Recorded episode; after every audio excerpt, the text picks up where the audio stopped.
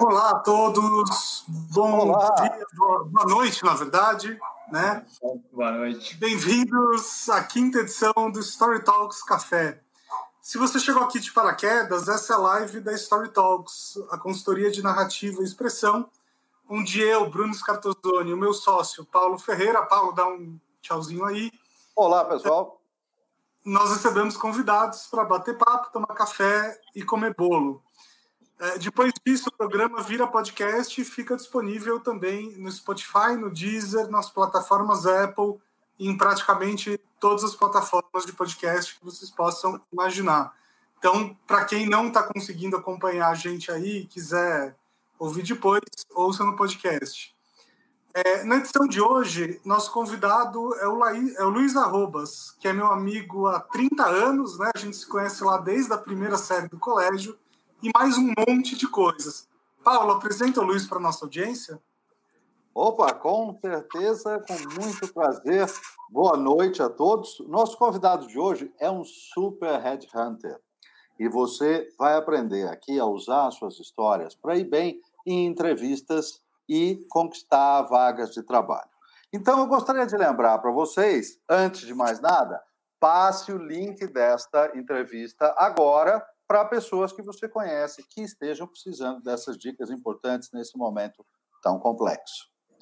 Bom, ele é senior partner na Hendrick Struggles, tem mais de 17 anos de experiência profissional e hoje atua com foco nos mercados de bens de consumo, varejo e e-commerce. E é especialista nas práticas funcionais de marketing e planejamento estratégico. Com vocês, Luiz Arrobas. Seja muito bem-vindo, Luiz. Uma salva de palmas, Luiz. Valeu, Brunão. Obrigado, Paulo. É, primeiro, eu queria começar falando que é um prazer estar aqui. É, é um prazer poder tomar esse café virtual é, e dividir um pouco de ideias, dividir um pouco aí de, de conhecimento. Eu espero que seja muito rico. Estou vendo um monte de gente dando aí bom dia, boa tarde, é, boa noite. Então, vai ser muito legal. Espero, obviamente, poder também interagir bastante com a, com a audiência. Uh, e estamos aqui, vamos falar bastante aí sobre carreira, uh, e especialmente no momento. Eu acho que carreira todo mundo é sempre preocupado, entrevista é sempre todo mundo preocupado. No momento de crise, chama mais atenção, mas eu acho que é uma coisa que a gente leva para a vida. Sim, sim. Pois é, sem dúvida. E já que você falou de café, o que, que vocês estão tomando hoje? Eu tô na água ainda, Brunão.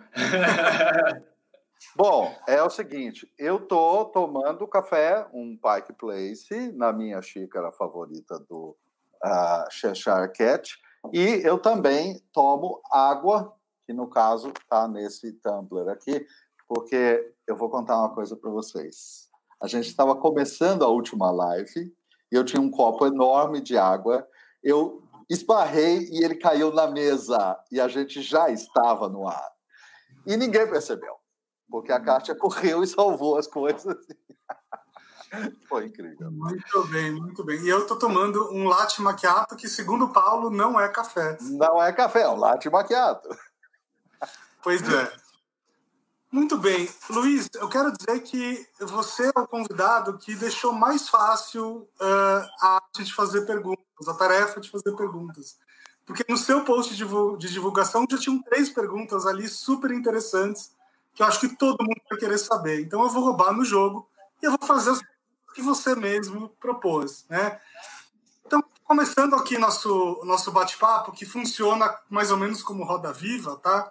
Aqui a ideia é que você tem dois entrevistadores, né, eu e o Paulo, e mais um terceiro entrevistador, que são as pessoas que estão aí na plateia mandando pergunta. Então, pessoal pode mandar pergunta, tá? A gente vai fazendo aqui as perguntas para o Luiz na medida do possível. Mas, Luiz, me diz uma coisa: como contar a sua história numa entrevista? Muita gente tem essa dificuldade, essa dúvida, né? As pessoas não sabem muito bem o jeito mais interessante, mais legal, mais, enfim, mais persuasivo de fazer isso. Você que é um cara que lida com isso no seu dia a dia, que dica que você tem para dar para essas pessoas?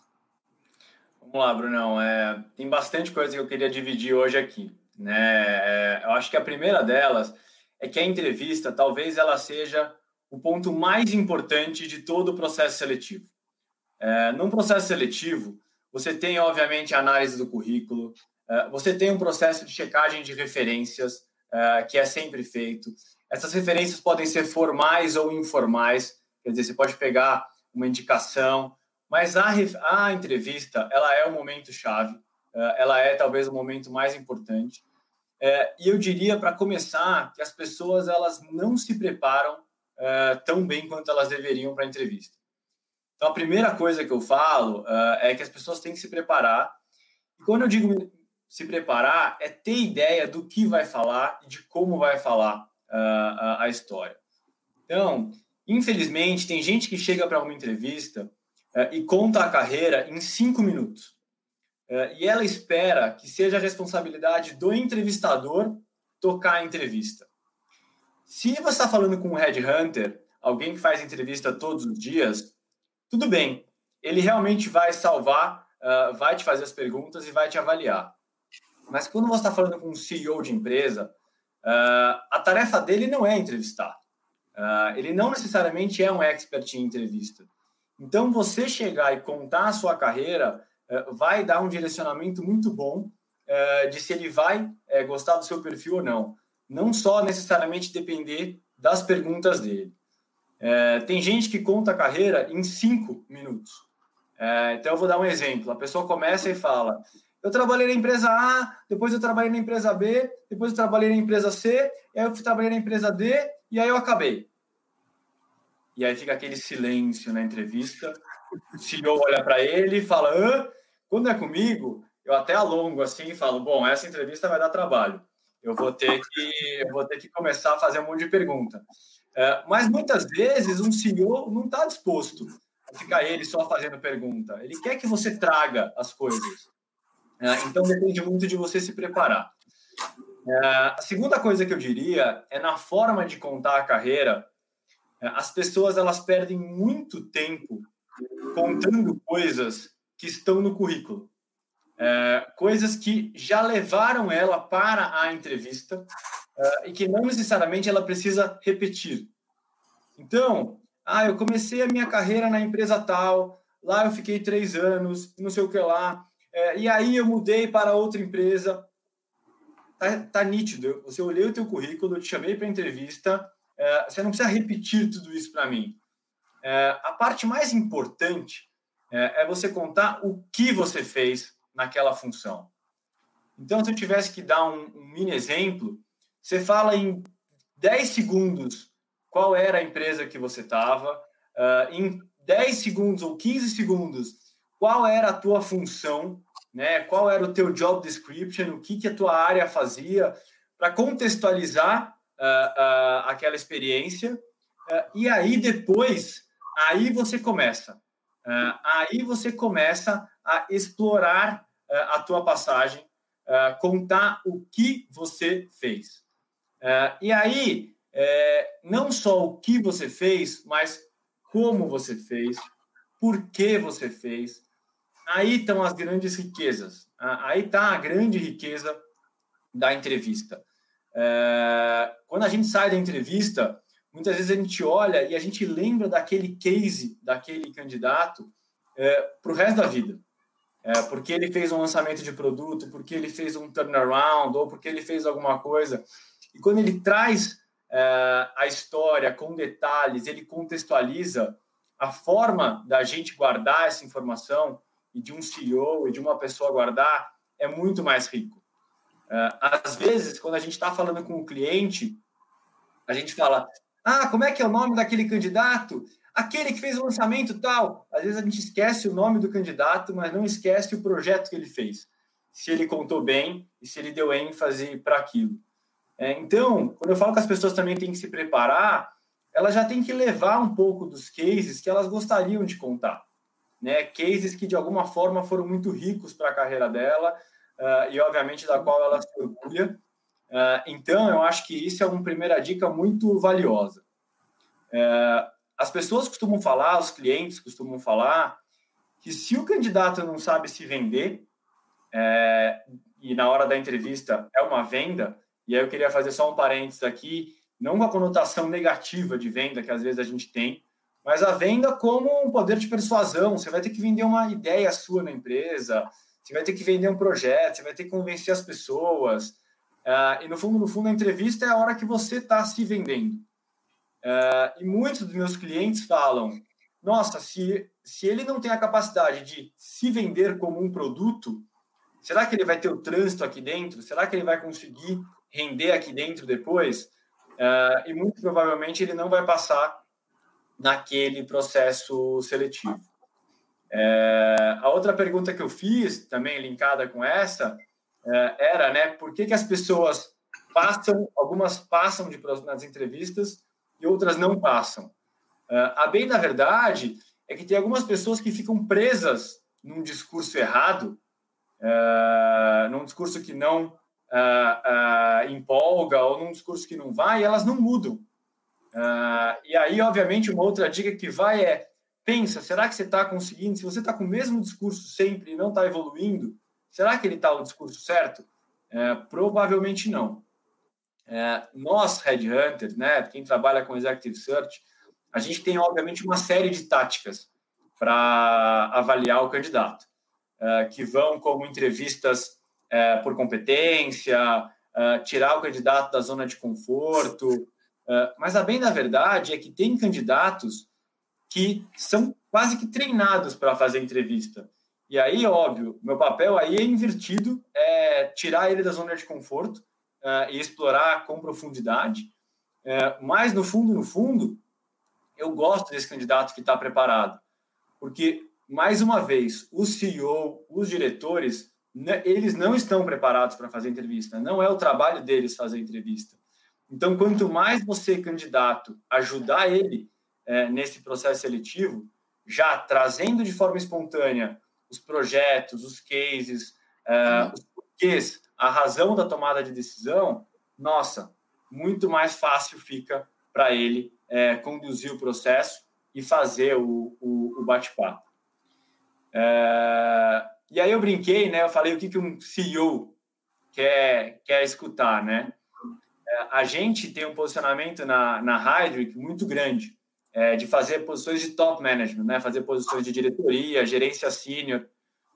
Normalmente, quando chega um candidato nesse nível, o CEO não vai mais fazer pergunta técnica. Às vezes o candidato está num nível super senior e ele fica preso em trazer detalhes operacionais que muito provavelmente só pela carreira dele, só pelo currículo, só pelo cargo dele, já sabe, ele sabe aquilo ali. É, o CEO quer saber o como ele fez. O CEO quer saber o porquê que ele tomou as decisões. O CEO quer saber por que, que ele mudou de carreira, por que, que ele saiu de uma empresa, por que, que ele foi para outra. É, muito mais é, lados comportamentais, é, lados de o que é, motiva é, o candidato, do que necessariamente aquela parte técnica muito, muito pequena. Então, para dar uma, um pouquinho do que a gente tinha falado, acho que essas são algumas das coisas que eu já queria começar falando é, logo de cara. O seu, seu uhum. overview foi fantástico aí na, na uh, de início, Luiz. E aí eu queria aproveitar para te perguntar uma coisa que está muito ligada a esse finalzinho que você falou agora. Uh, existe uma, uma, uma coisa que eu escutei muitas vezes, uh, ao longo da minha carreira dentro de empresas ou agências, né? Uh, que é mais ou menos o seguinte: as empresas contratam pelo técnico e demitem pelo comportamental. Eu queria que você comentasse isso comigo e onde é que está o espaço disso na entrevista, né? Porque na entrevista, como você disse, às vezes está se querendo ir além do técnico e ter pelo menos noções do comportamental. E algumas pessoas, às vezes, comentam em fóruns de RH, esse tipo de coisa, uma irritação profunda com qualquer pergunta comportamental ou de nível um pouco mais pessoal. Como é que fica isso? Primeiro, Paulo, a, a tua frase é uma verdade absoluta, tá? que as empresas contratam muitas vezes pelo técnico e aí é, é porque, na minha opinião, nesse processo específico não foi feita a entrevista ou o processo inteiro da maneira correta, porque você deveria ter analisado o comportamento do candidato, do futuro executivo na, na cadeira.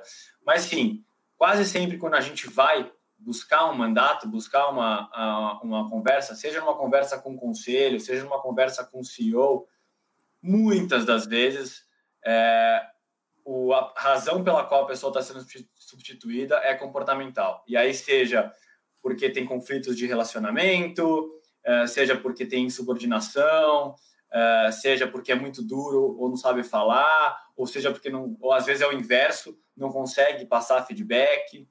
É, então, primeiro, é uma verdade isso. Como explorar isso numa entrevista, né? É, no fundo, no fundo, é, o entrevistador vai tentar fazer perguntas para você para tentar descobrir como você agiu em determinado momento. Uh, isso é chamado entrevista por competência. Eu vou dar um exemplo de uma pergunta de entrevista por competência. É, me conte uma situação de conflito é, que você passou, me conte qual é é, qual era a, a, tua posição lá e qual foram as tuas ações. É, a teoria por trás da entrevista por competências, é, ela diz que se a pessoa já passou por uma experiência daquela, é, muito provavelmente ela vai ter desenvolvido a competência. E se ela não passou ou não conseguiu trazer na entrevista um exemplo daqueles, é porque provavelmente aquela competência ainda é uma competência a ser desenvolvida. Uh, e é esse tipo de pergunta, esse tipo de entrevista é muito feito.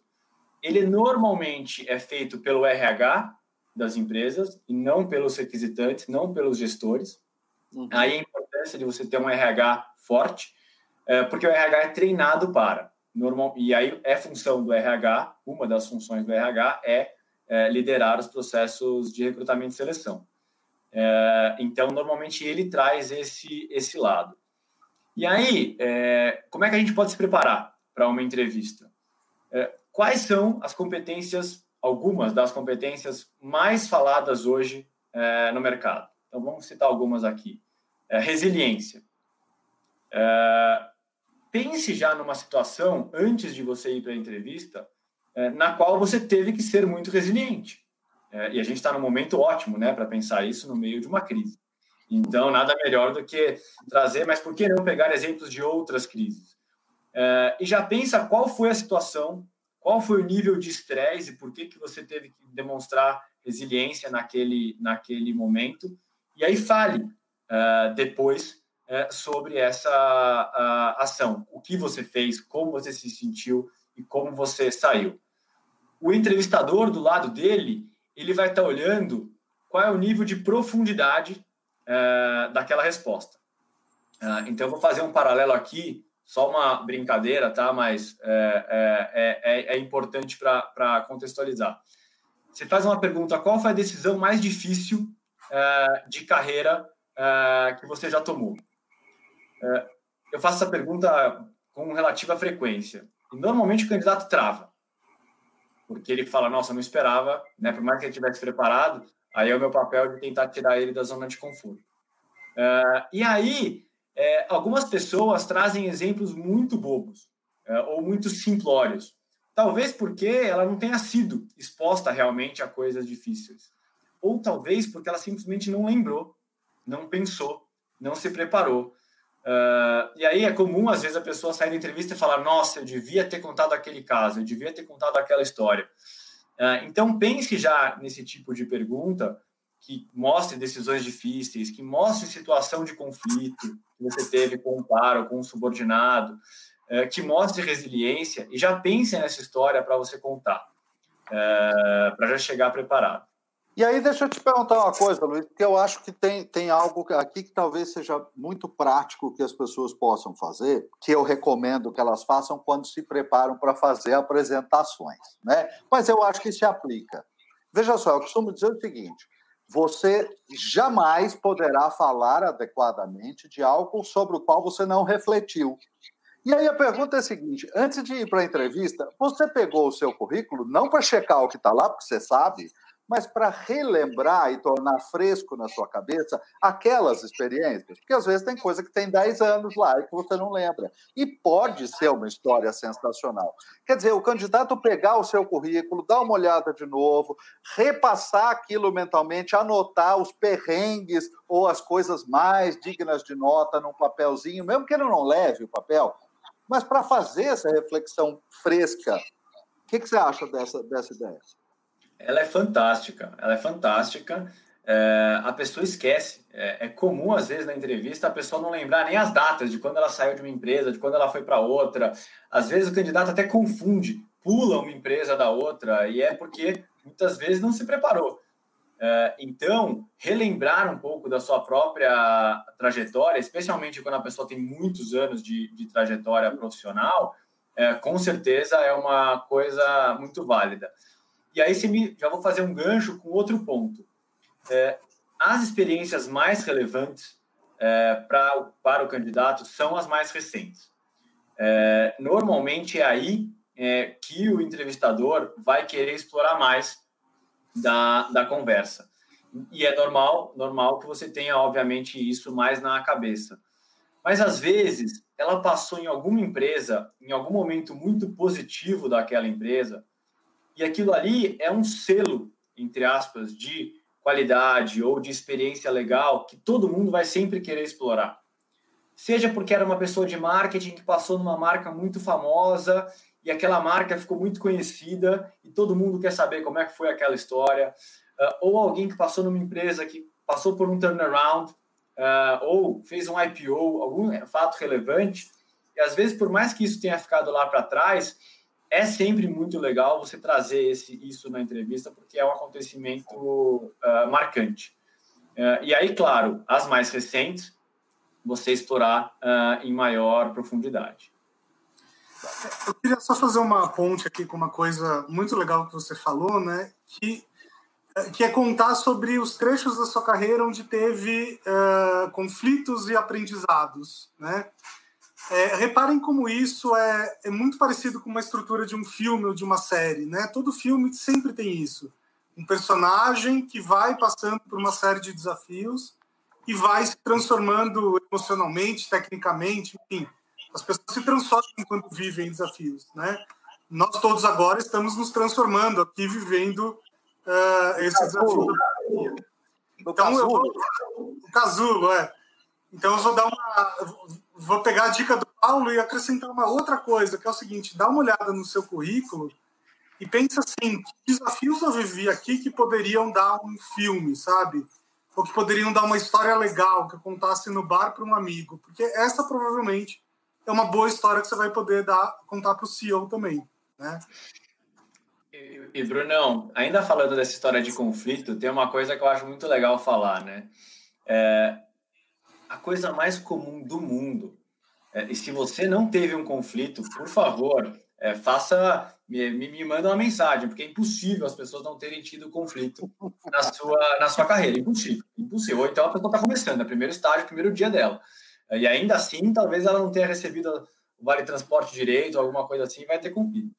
É, e aí a pessoa às vezes fica com medo é, de, de falar né, qual foi o conflito, porque vai falar, ai, qual vai ser a ideia que ele vai ter de mim, o que, que vai pensar da minha pessoa, eu vou contar que eu briguei e com a área de finanças, porque eu queria mais verba para isso. Gente, isso acontece em todas as empresas. Eu quero sim que você me conte. Porque se você não conta, aí começa a vir uma, uma dúvida, né? um questionamento que é, putz, será que essa pessoa é insegura? Porque se ela não tem a coragem de falar para mim um caso de conflito, não me parece a pessoa mais segura. Será que ela é madura? Uh, aí começa a vir uma série de outros questionamentos que estão por trás da pergunta. Posso porque confiar eu... que ela é verdadeira? Posso confiar que ela é verdadeira? Perfeito, porque já, já vem uma. Se ele está falando que nunca teve um conflito na vida dele, alguma coisa está errado. Né? Não dá para acreditar uh, que, sei lá, em 15 anos de carreira, 20 anos de carreira, esteja no conflito. Uh, não, não, existe. Não, existe. não é humano isso. Não existe. E, então pense já numa história, vá preparado é, para contar um caso desse. É, sabe que no programa anterior, né, a gente fez o um programa com o Ives Alejandro, que é um filósofo e tal, e ele falou muito sobre a importância de fazer aquilo que, que você gosta, aquilo que te dá paixão e tal, etc. E eu contei para ele um, um, caso que aconteceu comigo que eu, eu vou dividir aqui com você, que eu acho que é legal de você comentar também. Teve um momento na minha carreira, uns 10 anos atrás, uh, que eu, enfim, eu tomei uma decisão muito mais racional do que emocional de mudar de área, né? Então eu ia para as entrevistas focado numa área que não era bem o que eu queria, mas é o que eu achava que ia ser melhor para mim. Só que eu acabava falando da área anterior onde eu estava, né? E eu falava com tanto mais paixão da área anterior, que era o que eu gostava de verdade, que 100% das entrevistas as pessoas falavam assim: escuta, mas parece que você gosta muito mais da outra coisa. Você não quer aplicar para outra vaga, na verdade? A gente tem uma outra vaga aqui. E você vê acontecendo bastante? Muito, eu vejo muito. É, eu vou dar alguns exemplos onde isso acontece. É, alguns exemplos, quando a pessoa trabalha em empresas menores, onde ela tem um cargo mais generalista, é, é muito comum ela ter, obviamente, uma série de atribuições, de tarefas, de áreas, uh, e aí ela às vezes escolhe, entre aspas, ou a entrevista acaba indo para um lado onde ela não conta uh, os projetos da área para a qual ela quer ir. É, e isso prejudica muito, porque no fundo, no fundo, a imagem que o entrevistador vai ter é a da que ela está falando. Então, Brunão, quando você falava da tua experiência anterior, a leitura que ele via é, bom, a experiência do Bruno é naquela área. A experiência do Bruno é naquele tipo de segmento, de experiência. É, e aí, obviamente, sobra muito pouco para você falar depois, ah, quero mudar completamente, eu quero ir para outra área.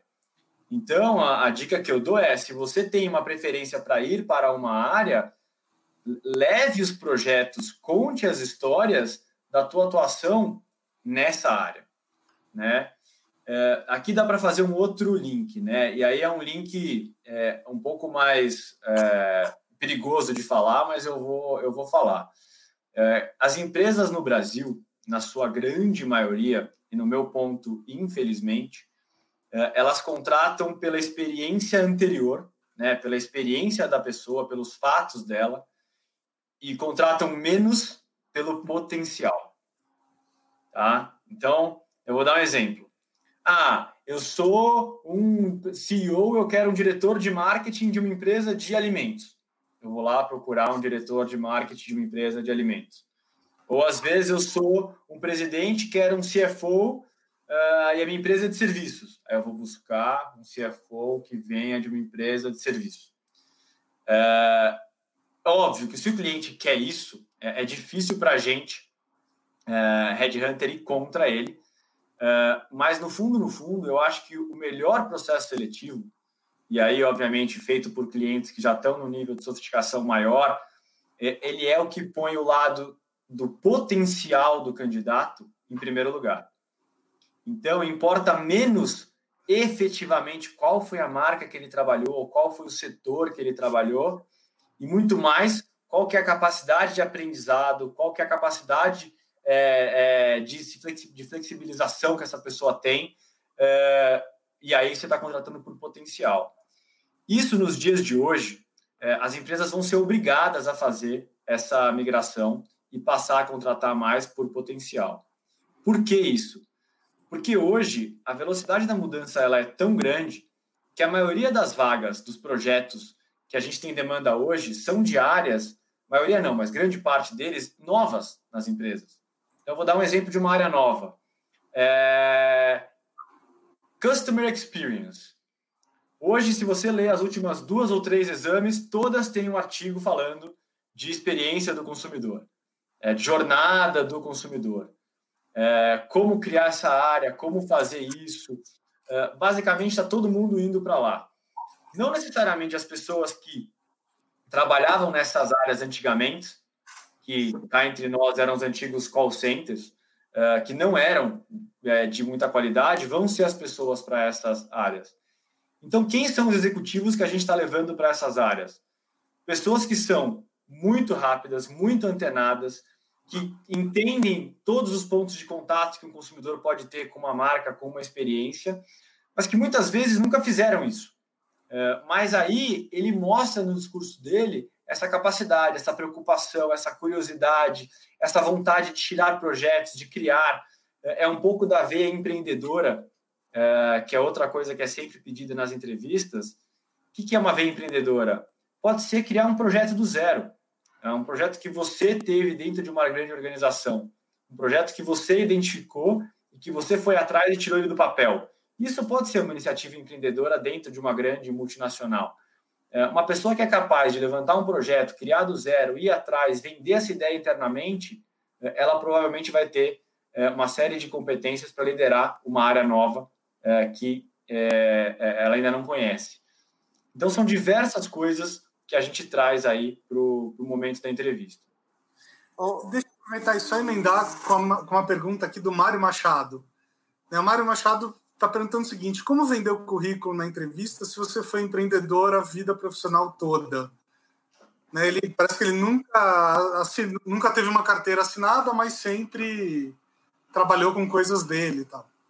E aí, deixa eu só complementar, porque eu ia justamente puxar a pergunta do Mário Machado e complementar com uma coisa.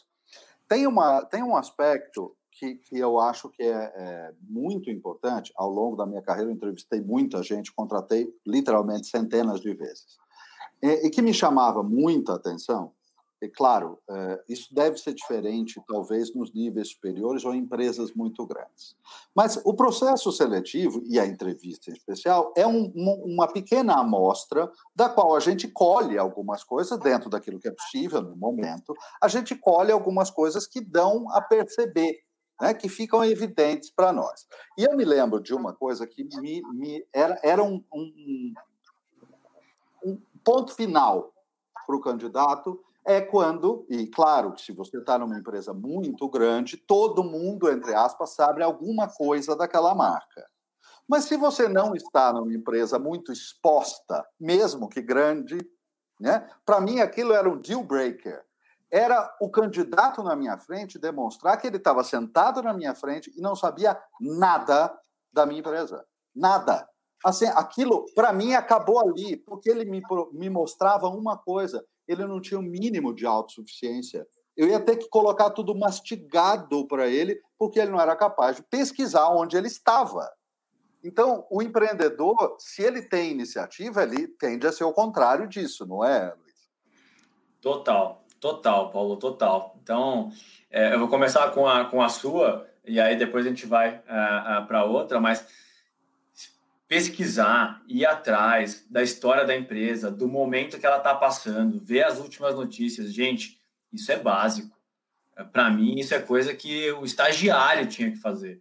É, quando está falando de um executivo, e por incrível que pareça, é, no meio da correria do dia a dia, às vezes o executivo não se prepara, cara, a chance dele passar nessa entrevista ela é zero.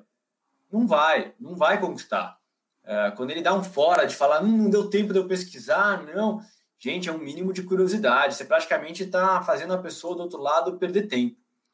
É, e aí, voltando na pergunta do, sobre o empreendedor, é, o empreendedor é, tem alguns pontos aqui. Acho que essa, essa é uma pergunta que vem bastante. Né? Então, vamos lá, né? Como vender eu vou falar mais da entrevista em si, tá, Mário? Em vez de falar do, do currículo, uh, vamos considerar. Eu vou, falar, vai, vou te ajudar nos dois. Currículo, primeiro.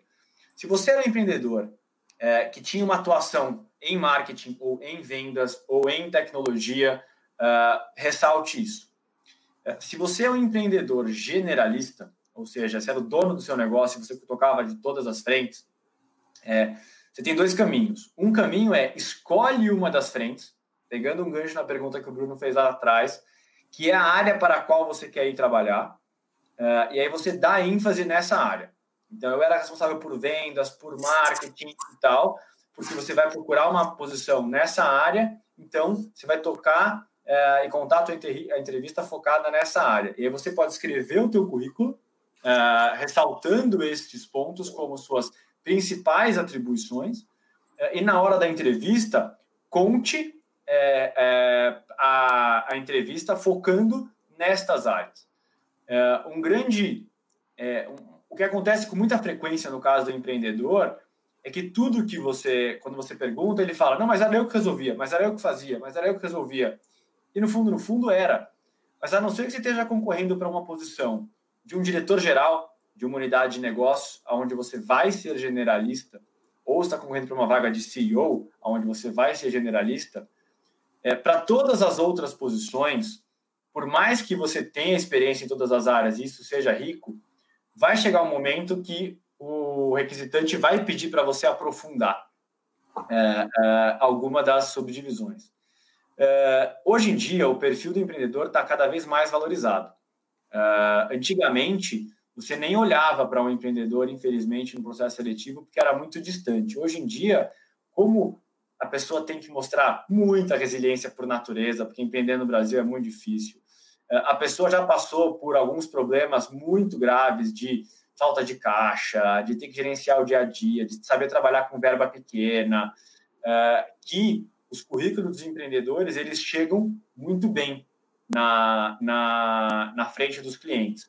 Qual é, para mim, o grande ponto? Os empreendedores não estão acostumados com fazer entrevista.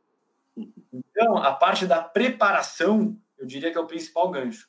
Faz uma simulação com algum amigo, troca a experiência, vê perguntas, já pensa nas respostas, porque conteúdo é certeza absoluta que você tem, provavelmente muito mais do que um executivo é, que passou só a vida inteira numa multinacional mais segura, mas tem que saber contar isso. Tem muito empreendedor que sabe fazer o pitch da própria empresa, mas não dele mesmo, né? É, é muito agora... legal saber que isso está mudando, né? Que está tendo uma aceitação. É muito legal saber disso, Luiz. Muito legal. Muito. Agora, eu vou aproveitar a pergunta aqui do, do Renato e eu vou emendar numa outra coisa, tá? O Renato aqui está perguntando o seguinte: é, os headhunters dizem que, que é bom ter experiência em diferentes áreas, só que quando a gente aplica para uma área diferente, o feedback é que não avançou por não ter experiência na função uh, aplicada, né?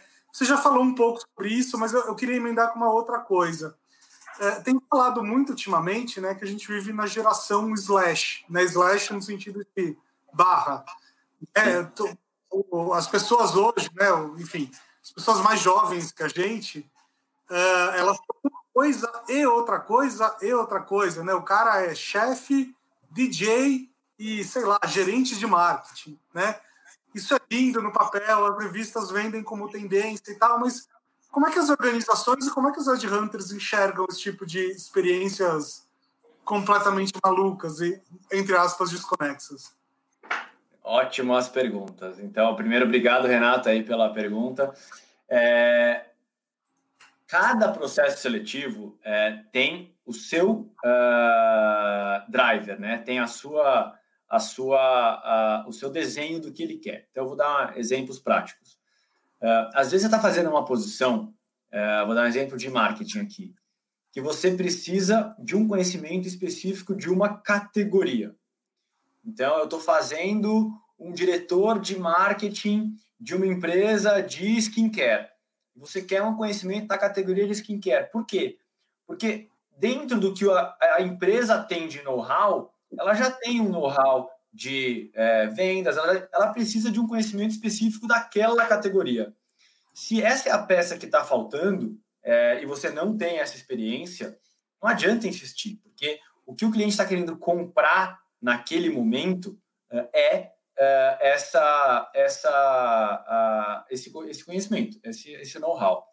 É, outros clientes podem querer justamente alguém que já passou em diversos segmentos, que já teve uma experiência é, em diversas áreas, porque ele já mostrou uma capacidade de adaptação, é, ele já mostrou é, um poder de resiliência, de flexibilidade em trabalhar em uma empresa nacional, de dono brasileira e numa multinacional, e não tem certo e errado, mas uma pessoa que teve uma trajetória consistente nessas dois ambientes, certamente é uma pessoa que já mostrou uma habilidade de adaptação e de relacionamento acima da, da média. Então, para muitas empresas, eh, esse profissional vai ser bem avaliado eh, e às vezes acontece da empresa falar: não, eu sou uma empresa de skincare, mas eu tenho aqui 10 gerentes de produto que conhecem tecnicamente. Para mim, não preciso, eu preciso de um líder, eu preciso de um é, gestor, eu preciso de uma pessoa que é, faça transformação digital. Então, para aquela posição, esse vai ser o driver que a gente fala, esse vai ser o que vai ser é, é, realmente é, pesquisado na hora da entrevista. É, então, é difícil de dar uma resposta padrão, porque vai mudar muito de projeto para projeto. Só tem que tomar cuidado, né, Renato, que às vezes pode ser uma desculpa é, é uma desculpa fácil que ou a empresa de search ou uh, uh, o próprio requisitante te dá uh, ou dá para as pessoas porque você não tem muito contra como contra-argumentar. mas normalmente, se você procurar um pouco mais a fundo, tem uma, uma outra razão que pode ser algumas dessas que eu acabei de citar. Indo para a resposta para a pergunta do Bruno, né, como as empresas veem as oportunidades, os, os ali, né, as outras atividades, uh, eu acho que isso cada vez é mais é mais uh, bem visto, uh, mas com vários senões aí para falar, né? Então vamos lá. Primeiro, o que a pessoa faz? vou dar um exemplo de uma atividade que ela faz comunitária. É, falar que você tem uma, uma atividade paralela comunitária só porque se acha bonito isso, é, que se não é verdadeiro, se não é profundo, vai jogar muito mal. Então não vai pegar bem você falar. Em contrapartida, é, se você tem um case é, interessante desse, que você foi, ajudou, faz isso na tua hora livre e você fala, é, certamente vai ter um peso muito positivo. É, o Brunão falou outras, sei lá, se eu vou tocar música, se eu vou jogar futebol, se eu vou. É, muitas vezes isso não, não pesa nem para mais, nem para menos. É, algumas vezes gera uma pulga atrás da orelha ali, um sentimento de dúvida para o cliente se será que esse executivo vai se dedicar tanto para essa atividade paralela que ele vai estar tá no meu projeto de cabeça? Então, tem que muito tomar cuidado de o quanto que isso te leva de horas homem de dedicação e como você coloca isso na, na no discurso. Uh, porque às vezes acontece de essa ser a sua paixão uh, e muitas vezes a pessoa depois vai lá e desiste e vai direto para isso, que é o que ela mais gostava mesmo. Uh, mas o cliente não quer que aconteça isso na empresa dele, né? porque aí ele vai ficar desfalcado.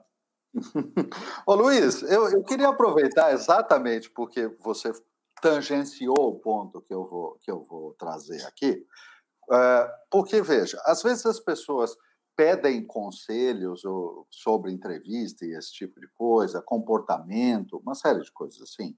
E eu noto nas, nas perguntas e até no jeito que elas se colocam que elas estão muito preocupadas em parecer tudo bonitinho, parecer tudo legalzinho e esconder qualquer coisa que não seja Perfeito. E aí eu queria compartilhar duas coisas aqui com você. Primeiro, eu sou uma pessoa que vivo uh, uh, com um valor altíssimo na autenticidade. Isso é meu, isso é da minha personalidade. O último processo, um dos últimos processos seletivos, tem muitos anos disso que eu participei, foi para diretor de criação e planejamento numa agência, e era um cargo importante, com um salário muito grande, e tinha vários, é, é, vários é, pessoas concorrendo ali, todas elas muito, muito capacitadas, evidentemente, todas elas. E na última, no último momento, o que a, a pessoa, dona da agência, virou e, disse meio que era a razão da escolha, né? Claro que tinha muitas, mas o que chamou a atenção de um modo impressionante para ela foi assim: olha, o que me ganhou foi o tamanho da verdade que você coloca. Porque você discutia as coisas, dizia e se posicionava absolutamente em tudo, sem a menor preocupação com a autenticidade. E eu virei para ele e disse assim: bom, mas a última coisa que eu quero que aconteça é eu ir trabalhar num lugar que não me quer. Como é que você trabalha com isso aí? Cara, sensacional, sensacional. É, a pergunta do Márcio, ela é, para mim, fantástica, está totalmente ligada com, com o seu ponto, Paulo. É, é hoje em dia, é fundamental é, você saber contar as suas vulnerabilidades. E, gente, um processo seletivo maduro, é, feito por uma empresa de executive search, uma posição mais senior, você tem que contar uma vulnerabilidade, você tem que se abrir, porque você vai ser verdadeiro. É, e eu vou falar mais: se você não falar e o processo seletivo for bem feito, ele, as pessoas vão descobrir. Como que elas vão descobrir? Uma etapa do processo seletivo é a checagem de referências, que ela vai acontecer depois da entrevista.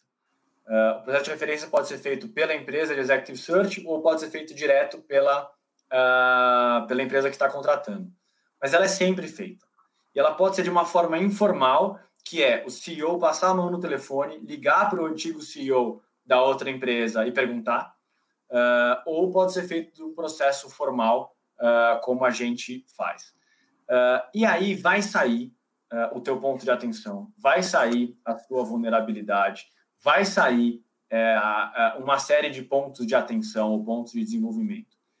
Se você já trouxe isso na conversa, cara, tá perfeito. Você já assumiu que é uma fragilidade sua. Você já assumiu que você você, exatamente, o autoconhecimento. É fantástico isso, Paulão. É o autoconhecimento. Você está me mostrando maturidade. É, você está mostrando autoconhecimento. Você está mostrando que está preocupado com o seu desenvolvimento, que você vai falar, putz, eu já errei mesmo e fiz essa besteira. Está fazendo cara, a gestão da sua carreira, né? De quem você é. Total. Não, o, o, cara vai pensar, graças a Deus que ele fez na outra empresa, assim ele aprende e não faz na minha. É, então, é mais uma vez é, como, como uh, vender é, isso e, de novo, se você não fala, e isso surge depois, fica muito difícil de recuperar você no processo. Porque você já teve a chance de trazer isso de uma forma positiva, trazer que, que é um conhecimento. ter sido consciente, né? Mas não foi. Não foi. E aí, putz, para recuperar, não vai. Não vai mais. Sabe que isso até me lembrou de, de alguns casos que, assim, de vez em quando, sei lá, alguém vai contratar alguém e a pessoa procura nas redes sociais e descobre que eu sou um amigo em comum. Né? E aí a pessoa vem perguntar para mim, ah, como é que é o fulano? Então, você já trabalhou com ele? E mesmo que seja a pessoa mais incrível do mundo, eu sempre falo algum defeitinho dela, porque eu fico pensando assim, putz, se eu falar que a pessoa é 100% legal e não existe ninguém 100% legal, depois vai ficar ruim para mim, né? Porque claro. eu não sei. Então, é, você tem toda a razão. Toda a razão. Super, super. É, a vulnerabilidade hoje em dia não é defeito, não, gente. Pelo contrário, você mostra maturidade, você mostra autoconhecimento uh, e a chance de você acabar sendo aprovado é muito maior. A carreira perfeitinha que o Paulo estava falando, ela é muito comum. Uh, aí eu, eu adoro quando o candidato chega preparado demais, né? Tem eu, eu tava, comecei falando do candidato que não estava preparado, mas tem o candidato que chega pronto para a entrevista, né? Aí ele começa a contar a carreira dele e vai, porque eu fiz A, eu fiz B, eu fiz C, eu fiz projeto tal, eu entreguei e tal. Eu falei, bom, beleza, check, já vi que você se preparou, já vi que você tem algumas coisas legais para falar. Mas aí eu tento, obviamente, tirar ele da, da rota dele, trazer outras perguntas para tirar ele da zona de conforto. Aí eu vou falar o quê? Eu vou falar de mercado, vou perguntar o que ele acha da concorrência, vou preparar que, vou ver o que ele viu de tendência fora do Brasil, eu vou pedir, eu vou passar para ter uma entrevista comportamental. Esse candidato, ele claramente já está na frente dos outros, porque ele está preparado para a entrevista. Então, ele... da consciência também, né, Luiz? É, é mas a gente é treinado para ir lá e buscar, obviamente, o que está fora do discurso. E aí, é engraçado, é, porque o cara, às vezes, ele trava. É, outra coisa que eu acho legal de falar, isso linkado com isso também. Às vezes as pessoas ficam insistindo em vir com as histórias que elas já prepararam. Né? E aí, vamos dar um exemplo. Ele trabalhou, sei lá, na empresas hipotéticas, na Unilever, na Nestlé e na Colgate. É, e para mim, a experiência mais relevante dele é a da Colgate. Mas ele tá lá na Nestlé falando. Eu falo, então, e aí você foi para Colgate? Me conta da Colgate. Ele, não, não, não, não, calma, calma, calma, calma mas eu quero te contar mais não sei o que da Nestlé. Eu falo, puta, beleza, mas eu quero saber da Colgate. E aí ele vai, eu falo, então, mas ele foi para Aí ele volta, não, não, não, não, não, mas não, só mais um pouquinho. Eu falo, cara, para, gente. Se o entrevistador tá indo para um outro lado, é porque ele quer saber outra coisa. o processo de você, é isso? Porque basicamente é, é. ele quer, ele Então, deixa eu só emendar isso que você falou com uma outra pergunta aqui da Carolina Vespoli. É, ela está perguntando o seguinte: e quando, e quando você teve uma experiência difícil com seu chefe, né? É melhor evitar para não, não gerar interpretações desfavoráveis? Porque às vezes você, por exemplo, vamos, vamos pegar esse exemplo aí. Às vezes o cara passou pela Colgate, mas vamos falar português, claro, foi uma merda a experiência dele na Colgate. Porque o chefe era ruim, porque a cultura da empresa era ruim. Não sei, tá? Como é que é a cultura da Colgate é só hipotético isso aqui. É, eu sei. Como é que faz? É, eu vou, eu vou. É, esse é um ponto muito interessante da gente falar, tá? É, mas as experiências difíceis, sejam elas com chefes, sejam elas em culturas com as quais você não se identificou, uh, elas talvez sejam as, sejam as mais ricas. E você tem que falar. Claro que você não deve falar o nome do chefe, uh, porque aí você está, obviamente, denegrindo muito uma pessoa, e obviamente a, história tem dois lados, ele vai ter a versão dele também. Então, acho que não, ficar falando mal do chefe não faz sentido nenhum, nem ficar falando mal desenfreado da, da empresa. Eh, esses dois extremos eles não são positivos. Uh, tem aquele candidato que fala, não, porque a empresa era muito ruim, porque o chefe era muito ruim, toda empresa a culpa é do outro, é ou do chefe ou da, da empresa. Mas como que você pode falar isso de uma forma uh, positiva? Uh, é você sendo realista de que com aquele chefe ou dentro daquela organização, você não se sentia bem. E aí você explica o porquê. Porque era uma cultura muito autoritária, uh, ou porque era uma cultura de comando e controle uh, e eu queria mais liberdade, ou porque era uma cultura que era muito agressiva, uh, aonde o resultado era uh, colocado em primeiro lugar a, a, qualquer custo, e eu não quero um ambiente assim para mim. e não tem problema você falar se realmente isso aconteceu. Por quê? Porque se o cliente tiver aquela cultura, é, parecida com a daquele cliente, ele valorizar o resultado em qualquer lugar, a qualquer custo, ou ele valorizar, você não vai ser aprovado. Mas no fundo, no fundo, será que você ia ser feliz nessa empresa? Não. Você está falando que você sofreu na outra empresa? Então, às vezes, é melhor você não passar no processo seletivo do que você passar uh, e não ser feliz, ou ter uma passagem muito curta. É, é por isso que existem as triagens, é por isso que a gente quer identificar. E existem todos os tipos de empresa. Existe a empresa que é é, mais livre, é, que é mais é, menos metas, que deixa a pessoa criar mais.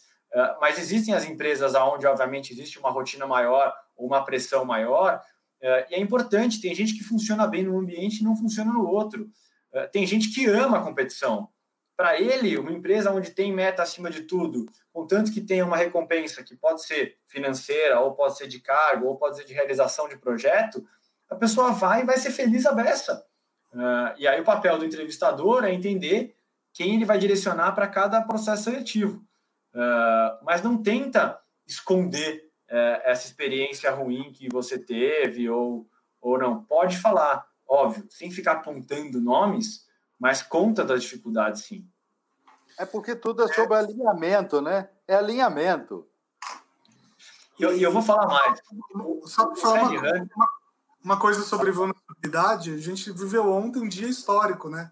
O Collor, nosso presidente, foi no Twitter fez uma thread de cinco ou seis tweets explicando por que, que ele fez o plano Collor tal, e pedindo desculpas no final, né? A gente pode questionar aqui se foram desculpas sinceras ou não, se um assessor por trás ou não. Acho que são todas questões muito válidas. É, mas é super interessante que um cara com esse tipo de poder chegue e peça desculpas, né? Quer dizer que alguma coisa está mudando, assim. É. Eu acho uma coisa, uma coisa que eu queria ressaltar é que Mas muitas das vezes precisa ter um mínimo de credibilidade para alguém levar a sério, né? Não é? é acho que é. Né, o candidato não, precisa ter um mínimo de, de credibilidade, não é? Muito. Não, precisa, com certeza absoluta. É, o que eu queria falar, linkado com aquela questão da, da empresa, né, ou do problema que a pessoa teve. Gente, os headhunters, na sua grande maioria, as empresas de executive search, elas são, é, é, elas têm uma quebra que ela é ou por setor ou por função. No caso de executive search, quase todas são por setor. É, então, eu, por exemplo, cuido de é, bens de consumo, varejo e e-commerce. É, eu já devo ter entrevistado sei lá, entre 8 e 10 mil pessoas na minha vida, né, nesses quase 15 anos de carreira. Eu já devo ter entrevistado daquela empresa da qual a pessoa está falando, pelo menos umas 100 pessoas. Então, eu já tenho a minha opinião de como é a cultura. Muito provavelmente, eu já sei até o nome dos gestores que são mais difíceis ou que são mais fáceis. Às vezes, eu já até entrevistei, eu nunca vou poder falar isso, mas eu já, já até entrevistei o chefe dela ou o par dela. Uh, então, às vezes, ela não traz nada e finge que nada aconteceu, às vezes eu até já sei a, o que aconteceu lá. Uh, muito comum, porque as histórias, as culturas das empresas são muito fortes. Uh, e mais uma vez, não tem cultura certa ou cultura errada. As culturas são algo muito forte dentro das empresas. E a gente acaba escutando tanto conhecendo tanto, uh, às vezes eu até já contratei para aquela empresa. Uh, então eu sei como é que é o ambiente de trabalho lá. Legal. Uma pergunta bem interessante aqui da Cintia Almeida, que está perguntando o seguinte: qual o poder das redes sociais pelos, pelo que os candidatos postam? E acho que dá para desdobrar isso em duas perguntas, né? Assim, dependendo do que a pessoa posta, ela pode ser mais interessante ou menos interessante para a vaga. E aí tem uma outra questão também que é bastante atual, que é o seguinte: as pessoas devem tomar cuidado com o que elas postam, né? Porque a gente já viu casos em que a pessoa falou uma bobagem e foi demitida. Como é que você vê isso? Mas, mas peraí, vamos comentar uma coisa só no, ainda no processo seletivo, tá? na escolha. Porque existem redes sociais mais profissionais, tipo LinkedIn, e existem outras onde a pessoa é pessoa. Facebook, eh, teoricamente, é algo que está falando da vida pessoal. A gente volta naquela fronteira que eu tinha perguntado, que irrita alguns candidatos que não querem falar de nada pessoal. Agora, não precisa falar, porque eu entro no Facebook dele. Como é que funciona isso? É. É, um dos temas da SXSW do ano passado foi que a privacidade acabou.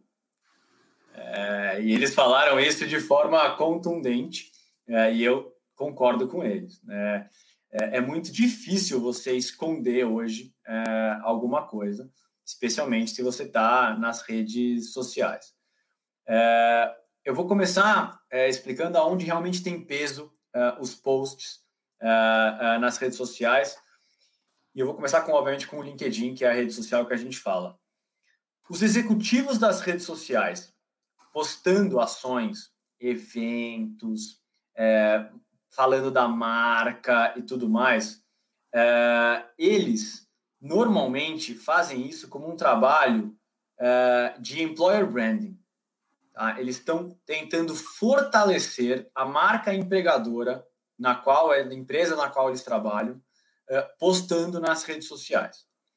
É, esse trabalho, algumas empresas estão fazendo com maestria, é, e você vê que elas escolheram ali alguns embaixadores, que seriam os porta-vozes ali da, da organização, para irem lá, falarem, postarem, e alguns deles fazem isso de uma forma ativa. Uh, isso ajuda muito a empresa. A pergunta foi muito sobre ah, e a questão da, da pessoa. Olha, dificilmente hoje alguém vai entrar no LinkedIn é, da pessoa para ir lá checar o que, que ela ficou postando uh, e, obviamente, ver se ela. Não. Assim como aquela curiosidade de entrar no Facebook da pessoa para ver como ela é do lado pessoal, uh, também, gente, já foi, isso tem 10 anos. Uh, 10 anos atrás, uh, acontecia. Da pessoa ir lá, o diretor de RH, o CEO, entrar no Facebook. Cara, hoje em dia, não tem mais. Uh, todo mundo tem redes sociais, todo mundo tem vida pessoal. Acho que agora até a, a, a nossa quarentena e a, o fato de a gente estar em casa está até tornando mais informal ainda, então não acho que isso pesa negativamente. É, claro que se você é uma pessoa muito polêmica, e eu estou falando dos extremos, pode pesar contra, mas na grande maioria não vai não vai ser, ser é, levado em conta. Agora, para as empresas, uma estratégia de estar na mídia fortalecendo a marca dela uh, para estar tá sempre em, em, em evidência, uh, isso é relevante sim. Uh, e você, como candidato, se você tem sim um projeto muito interessante para falar, se você tem um, um case muito legal para contar, e você toma a liberdade de dividir isso nas redes sociais, sim, é, te alavanca. pode ser que você fique conhecido, fique famoso, uh, e isso vai te possibilitar mais entrevistas. Isso não vai te dar uma posição uh, numa outra empresa, mas isso pode fazer com que você seja mais conhecido, com que você fique na cabeça das pessoas, e aí sim, uh, isso pode te levar para estar frente a frente com aquela oportunidade que você quer. É, esse sentido da coisa eu gostaria até de complementar. Nós, tanto eu quanto o Bruno, a Story Talks já foi contratada por diversas empresas grandes, multinacionais, para treinar os seus executivos uh, de importância, pessoas de importância na, na organização, para treiná-los a fazer posts que sejam, que colaborem com a mensagem que a empresa quer passar, ou seja, que aqueles indivíduos, parte daquela empresa, ajudem a construir uma imagem uh, desejada pela empresa. Então, naturalmente, nesta mão, é uma coisa que ganha cada dia mais importância. A gente tem, uh, tem sido uma coisa que a gente já treinou muitos executivos nesse sentido, inclusive. É, sem dúvida. É, vamos falar um pouco de, de inclusão, que é um tema bastante comentado hoje em dia, né? O Carlos Eduardo Bruni aqui está perguntando como é que está o mercado para pessoas mais experientes, né? Que eu acho que é, é pelo, pelo, pelo menos tenho lido muitos artigos sobre isso, né? Mercado de trabalho para a terceira idade, mas acho que a gente pode expandir um pouco essa essa pergunta para mulheres, para negros, enfim, para que eu, eu, não gosto de chamar de minorias, né? Porque mulheres e negros não são minorias, mas enfim. Mas uh, lugar da diversidade, né, social, né? Exatamente. Como é que, como é que as empresas, os seus clientes estão vendo isso? Excelente pergunta. Primeiro, um grande abraço para o Brunini. Trabalhamos juntos na CIA, nos, nos oriundos de 1900 e... muito tempo atrás, antes de eu virar Red Hunter. Legal ter, ter ele aqui na, na audiência. É, cada vez é, as empresas estão olhando mais para um lado positivo de trazer a diversidade para dentro. Tá? Uh, então, acho que a primeira coisa, uh, e eu acho que aí uh, até a, a, Lei Geral de Proteção de Dados, que vai entrar em vigor lá na, lá na frente, vai ajudar muito. E aí eu vou entrar primeiro no ponto da idade. É, nos Estados Unidos, já há muitos anos, é simplesmente proibido você perguntar a idade do candidato. e os currículos eles não podem ter nem a idade nem a data de nascimento. Uh, nos países onde na, na é, Europa já começaram com a Lei Geral de Proteção de Dados, também essa é uma informação que já está sendo retirada da, das, dos currículos. Então, naturalmente, é, é, as pessoas não vão ter mais a barreira é, em relação à idade no processo de entrevistas. É, o que acontece muito é que as, os profissionais mais experientes estão começando, estão voltando a ser valorizados, justamente porque eles mostram uma maturidade maior uh, e uma consistência maior de carreira do que os jovens. Uh, os jovens têm uma inquietude muito grande hoje em dia, ficam muito pouco tempo em cada empresa, acabam pulando, que a gente brinca que é o candidato pula-pula, que fica menos de um ano em cada empresa e vai falando. E já tem sim clientes nossos falando: uh, gente, uh, por favor, uh, me traz alguém com mais solidez, me traz alguém mais maduro, me traz alguém que queira fazer uma trajetória de maior duração aqui na minha, na minha empresa. outra questão, ainda falando de diversidade, é que qualquer estudo que você vá ler sobre diversidade, e aí, para quem não, não uh, leu, para mim o melhor estudo é da McKinsey, e eu acho que ele é público. Uh, eu tive acesso a ele alguns anos atrás, uh, que fala sobre como as empresas desempenham melhor quando elas têm diversidade. e eu acho que a, a frase da, da, do Goldman, acho que foi o Goldman, falando que só ia fazer IPO de empresas que tivessem diversidade no conselho, são alguns dos indicativos de que o mercado vai sim buscar por isso. E aí pode ser raça, pode ser gênero, pode ser de idade, mas vão sim ter uma diversidade maior. É, aquelas empresas que elas eram tinham aquele formatado, era tudo quadradinho, só tinha um perfil de executivo que entrava nela, elas estão acabando. Elas ainda existem, mas cada vez elas estão em menor quantidade. Cada vez mais a diversidade gera algo positivo para a organização, então as empresas estão cada vez mais preocupadas com isso. É, eu queria pegar um, um, gancho, porque você citou um, um, estudo da McKinsey, e ontem eu recebi um estudo da McKinsey feito sobre esse momento de pandemia, onde tem uma série de dados muito, muito atualizados, muito importantes, e um dos temas que eles trazem nesse estudo é uma coisa que eles chamaram lá no, no, naquele paper de casualização, que é a informalidade. Né? A informalidade está em alta, e eles estão chamando isso então de casualização. Uh, Está em alta porque as pessoas também não têm muita alternativa, mesmo que ela se vista bem, o fundo é o da casa dela, às vezes tem um fundo que é bom, às vezes não tem, às vezes o cachorro entra, a gente já falou sobre isso, né? O cachorro entra, o filho chama, enfim, acontece uma série de coisas. E, e aí, como headhunter, né, nesse, nesse processo, uh, como é que você olha para essa casualização, para a entrevista que acontece no ambiente online, e, enfim, em algum momento nós vamos voltar a ter entrevistas presenciais também.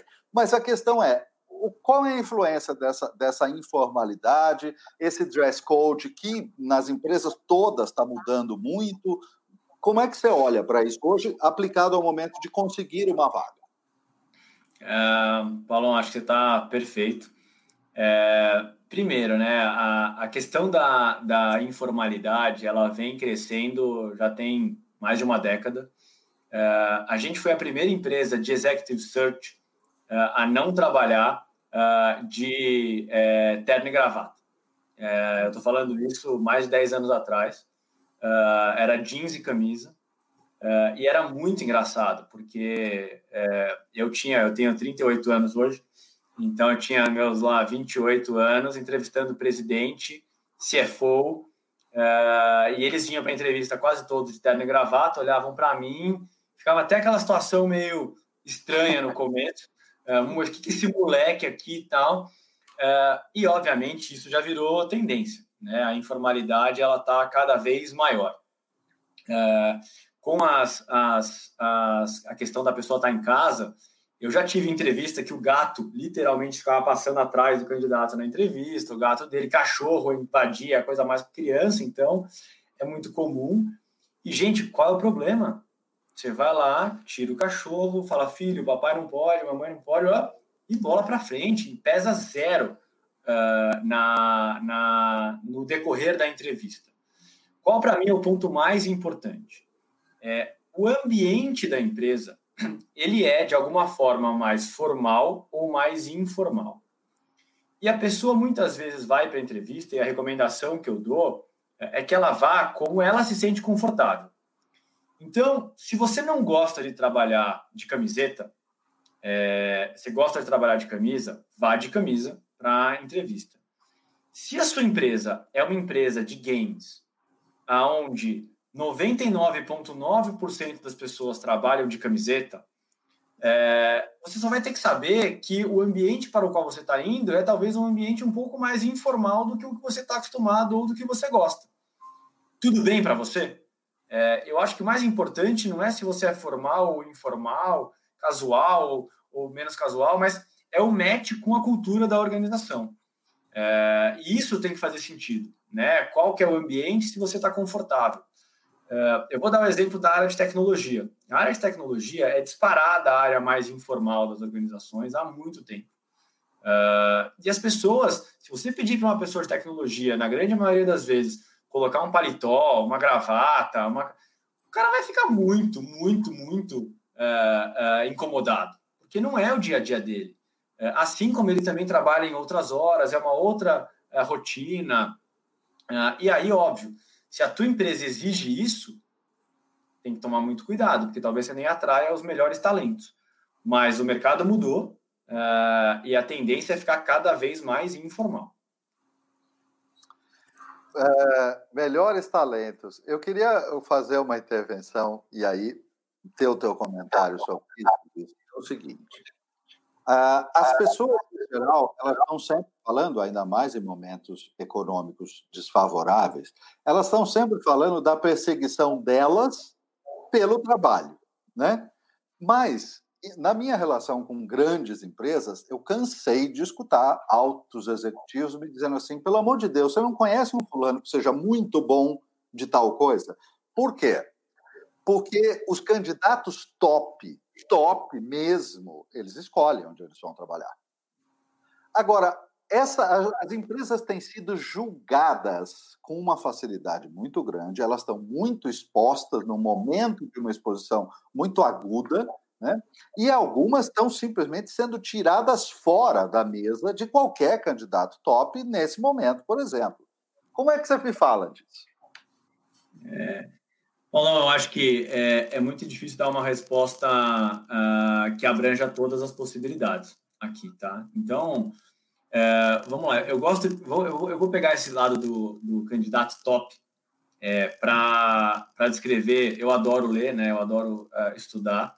Uh, e para quem gosta, tem um professor chamado Boris de Harvard, que é um dos melhores professores de, de Harvard.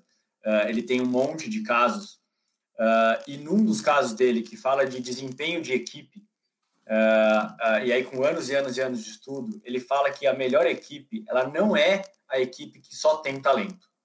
Uhum. A equipe que só tem talento, as pessoas se matam, uh, fica uma competição desenfreada e não tem os melhores resultados. Uh, na, no estudo dele, e aí, de novo, quem quiser vai atrás, que o, o Boris é fantástico. Uh, aí, isso, ele mesmo. Ele mesmo. Vou deixar aqui na, no banner para quem quiser pesquisar. É, e ele tem livros sobre busca de executivos, de talentos. Ele é, é espetacular. Uh, eu fiz, eu tive o prazer de fazer algumas aulas dele aqui no Brasil uh, no ano passado quando ele veio. Uh, mas voltando à resposta, a conclusão de um dos trabalhos dele é que a melhor equipe ela é 50% de talento e 50% de pessoas normais. Não são as pessoas que mais se destacam, não são as pessoas high potential, como fala, não são que essa é a melhor combinação para uma equipe ter é, é, os melhores resultados. É, ela vai contra o que muitas empresas pensam, que é só ter talento, uh, e óbvio que só ter pessoas uh, normais ou regulares também uh, não daria os melhores resultados. Mas só isso já faz as pessoas refletirem de, bom, será que eu preciso ter só talento no meu time? e aí, voltando na tua pergunta de desse momento de, de crise. É, nesse momento, é, algumas das empresas estão literalmente torcendo para não saírem do mapa. Uh, neste momento, quando uma crise ela é muito forte como essa, infelizmente, até alguns talentos vão ir, vão ser demitidos, porque não é mais é, culpa da cadeira dele. Às vezes a cadeira dele perdeu o significado naquela organização. Uh, e aí, de novo, mais uma vez, como que ele vai contar essa história na entrevista. Mas não precisa nem criar muito.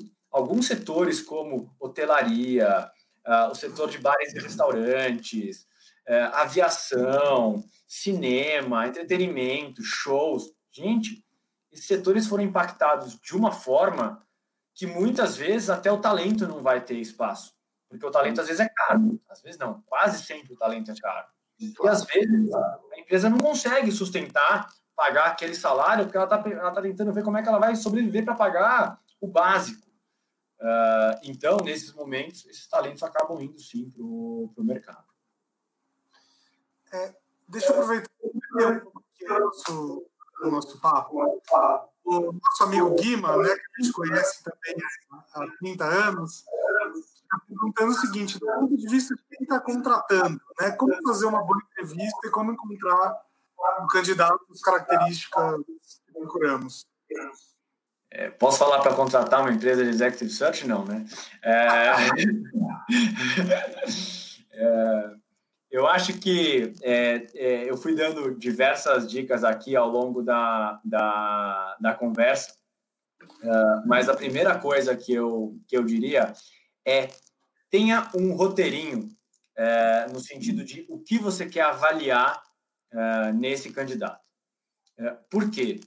Porque às vezes a entrevista toma um rumo e o entrevistador não está preparado para fazer a entrevista, que às vezes a entrevista acaba, o candidato vai embora e tinha vários pontos que para ele eram importantes que não foram abordados e na grande maioria das vezes você vai ter ali uma hora para falar com o, requisitante, uma hora, uma hora e meia. Uh, e se não deu tempo, às vezes a pessoa não, não, você sai com dúvida. Uh, a dica que eu dou, então, primeiro é ter um roteiro. Para mim é importante essa experiência técnica, para mim é importante essa experiência comportamental. Uh, e aí, óbvio, uh, se você não está treinado como uma empresa de executive search, é pensar que perguntas você vai fazer para explorar aquelas coisas na entrevista.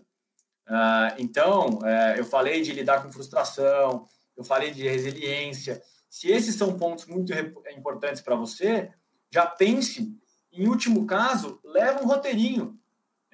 Não tem vergonha nenhuma. Você vai ter que fazer aqueles pontos, deixa do lado, não precisa nem mostrar, deixa um caderninho ali, vai estar o currículo do candidato, deixa um roteirinho das perguntas que você vai querer explorar, e se ele não fizer, se ele não trouxer já uh, as evidências, os exemplos, as respostas ao longo da entrevista, faça essas perguntas. Uh, e aí a dica que eu dou é: se tem uma coisa importante para você e o candidato está fugindo, insiste. Não fica com essa dúvida. Você fez a pergunta e ele respondeu outra coisa. Faz de novo. Fala: não, não, não, mas eu queria explorar esse ponto. Uh, e aí, se ele não respondeu, aí beleza, você fala: bom, então ele não sabe uh, ou ele não tem essa competência desenvolvida. Muito bom. Pessoal, meu som está com algum problema, né? vocês estejam ouvindo um eco aqui. Desculpas a quem estiver agora ouvindo gente, quem estiver no podcast também. Mas vamos lá, tem duas perguntas aqui que eu acho que elas são uh, bastante conectadas.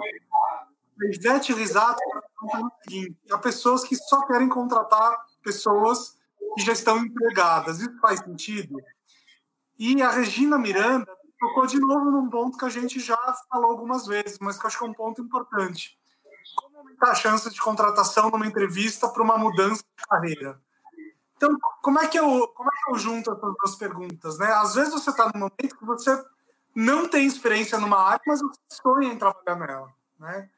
Ou às vezes você está num ponto em que, sei lá, está muito tempo desempregado por qualquer motivo pessoal, profissional, seja lá o que for, e você precisa voltar por toda a experiência que você tem aí de muitos anos trabalhando com isso, que dicas você dá nesses casos mais difíceis?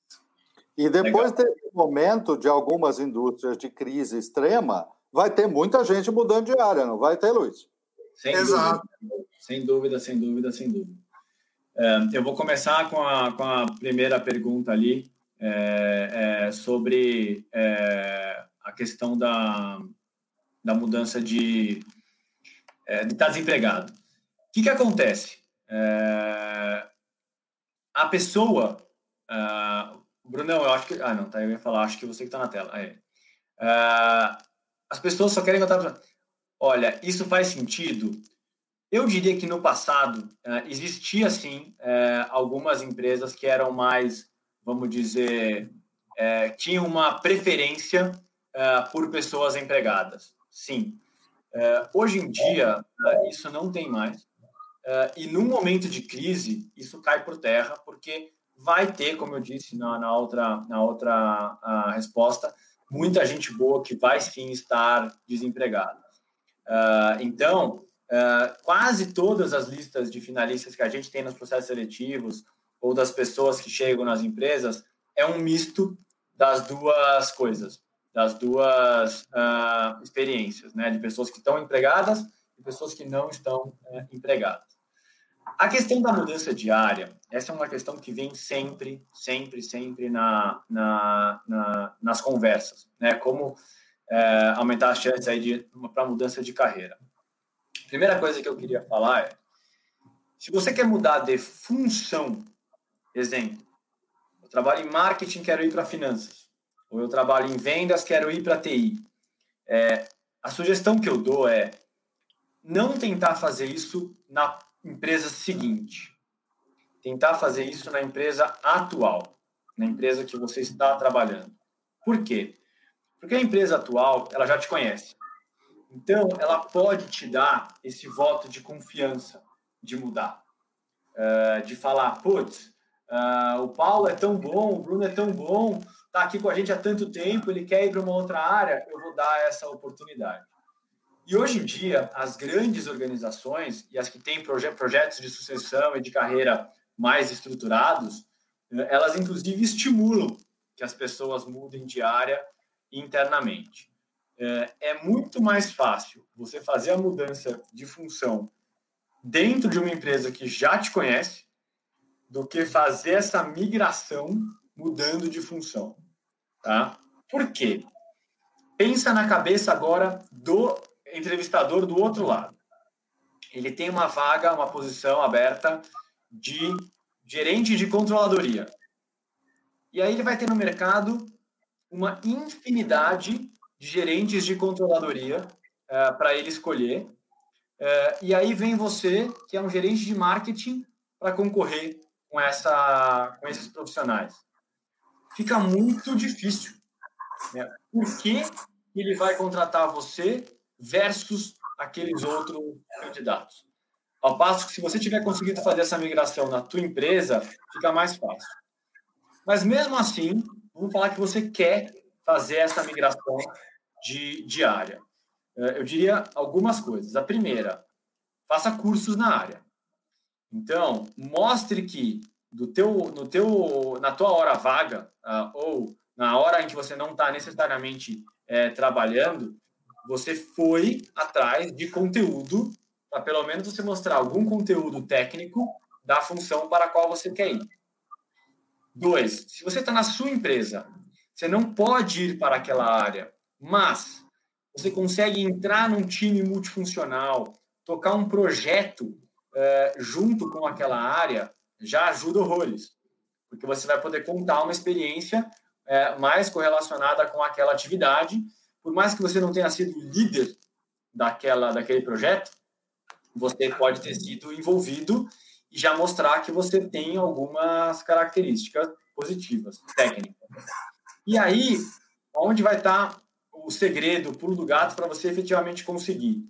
Você vai ter que mostrar para a pessoa que você tem uma maturidade, uma experiência, uma habilidade de relacionamento interpessoal, as competências comportamentais tão boas, tão maduras, tão sólidas, que mesmo você não tendo a competência técnica, você vai aprender, você vai estudar, é, mas você vai conseguir, é, com as suas outras características, desempenhar na função.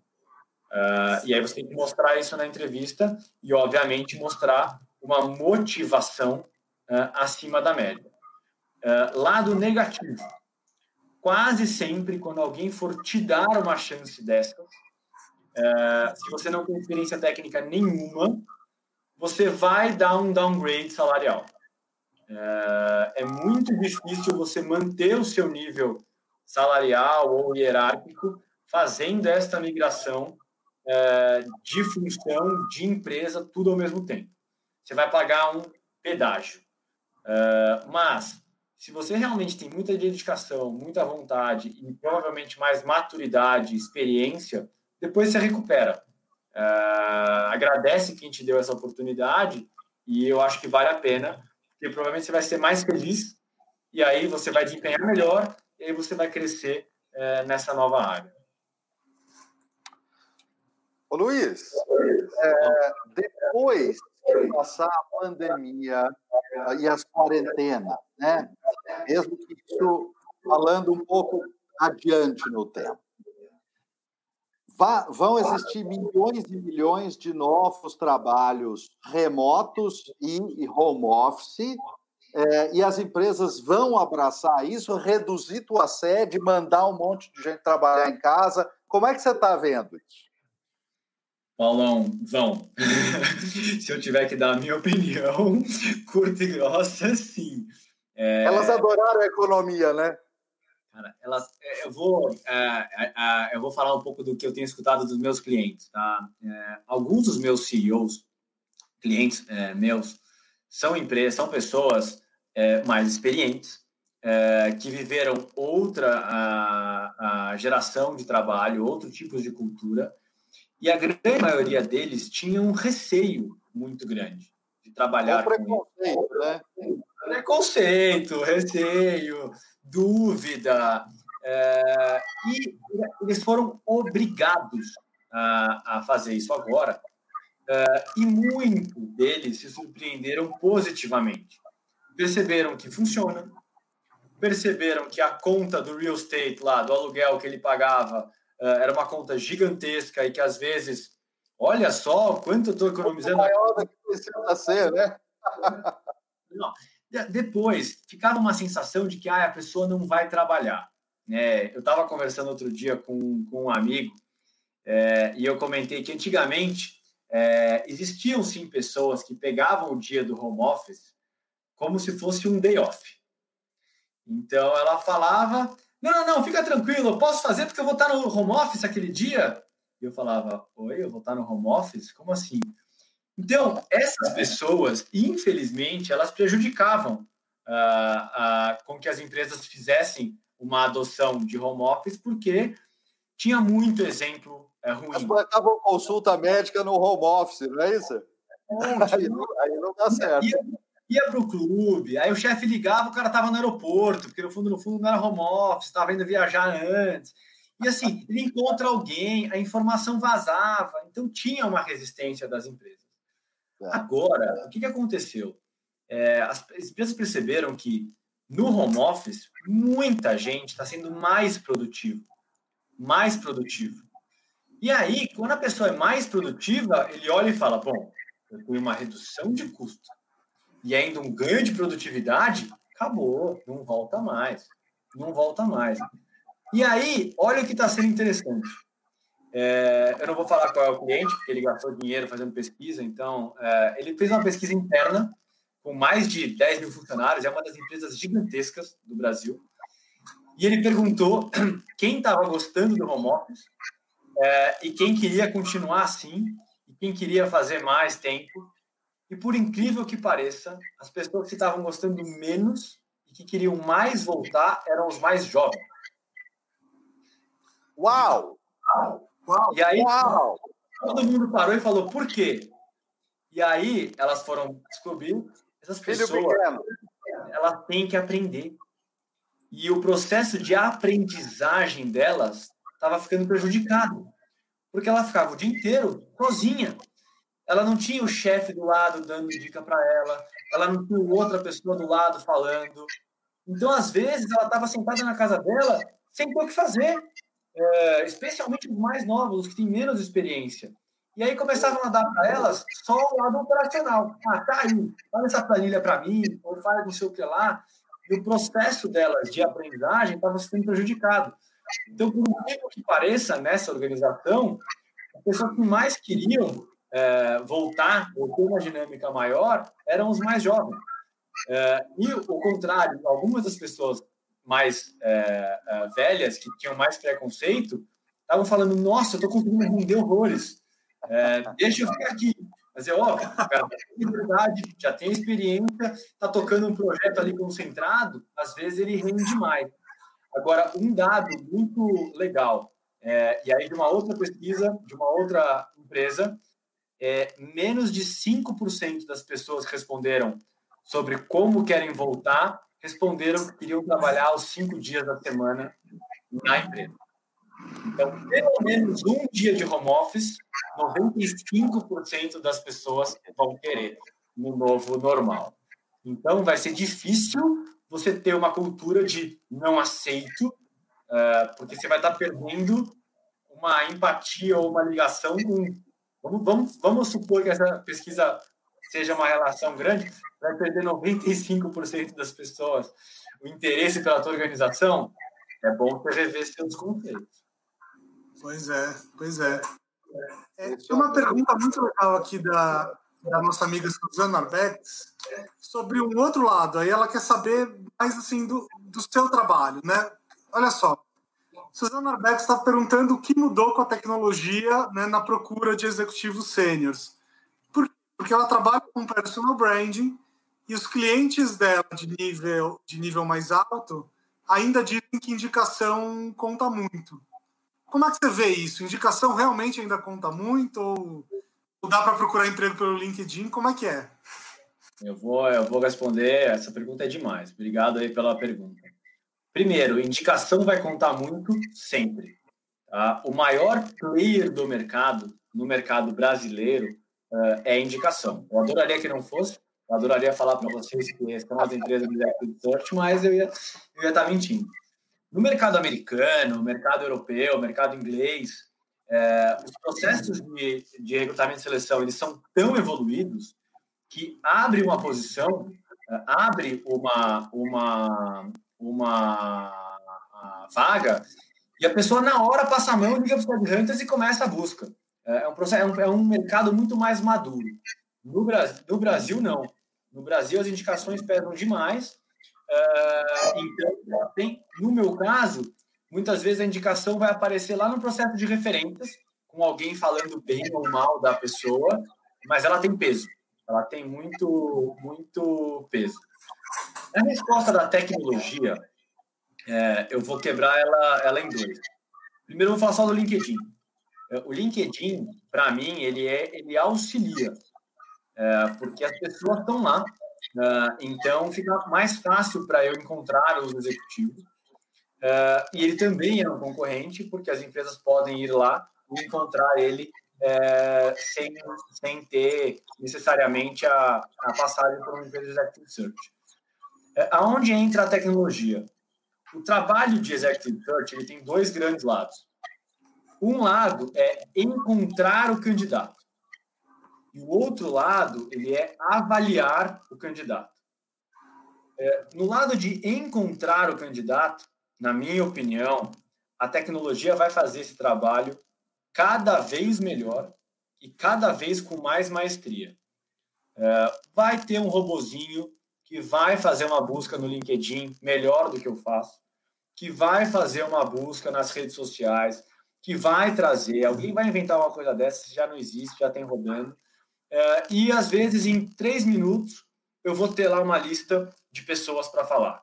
Então, metade do trabalho que é encontrar a pessoa, eu acho que a tecnologia vai ajudar muito.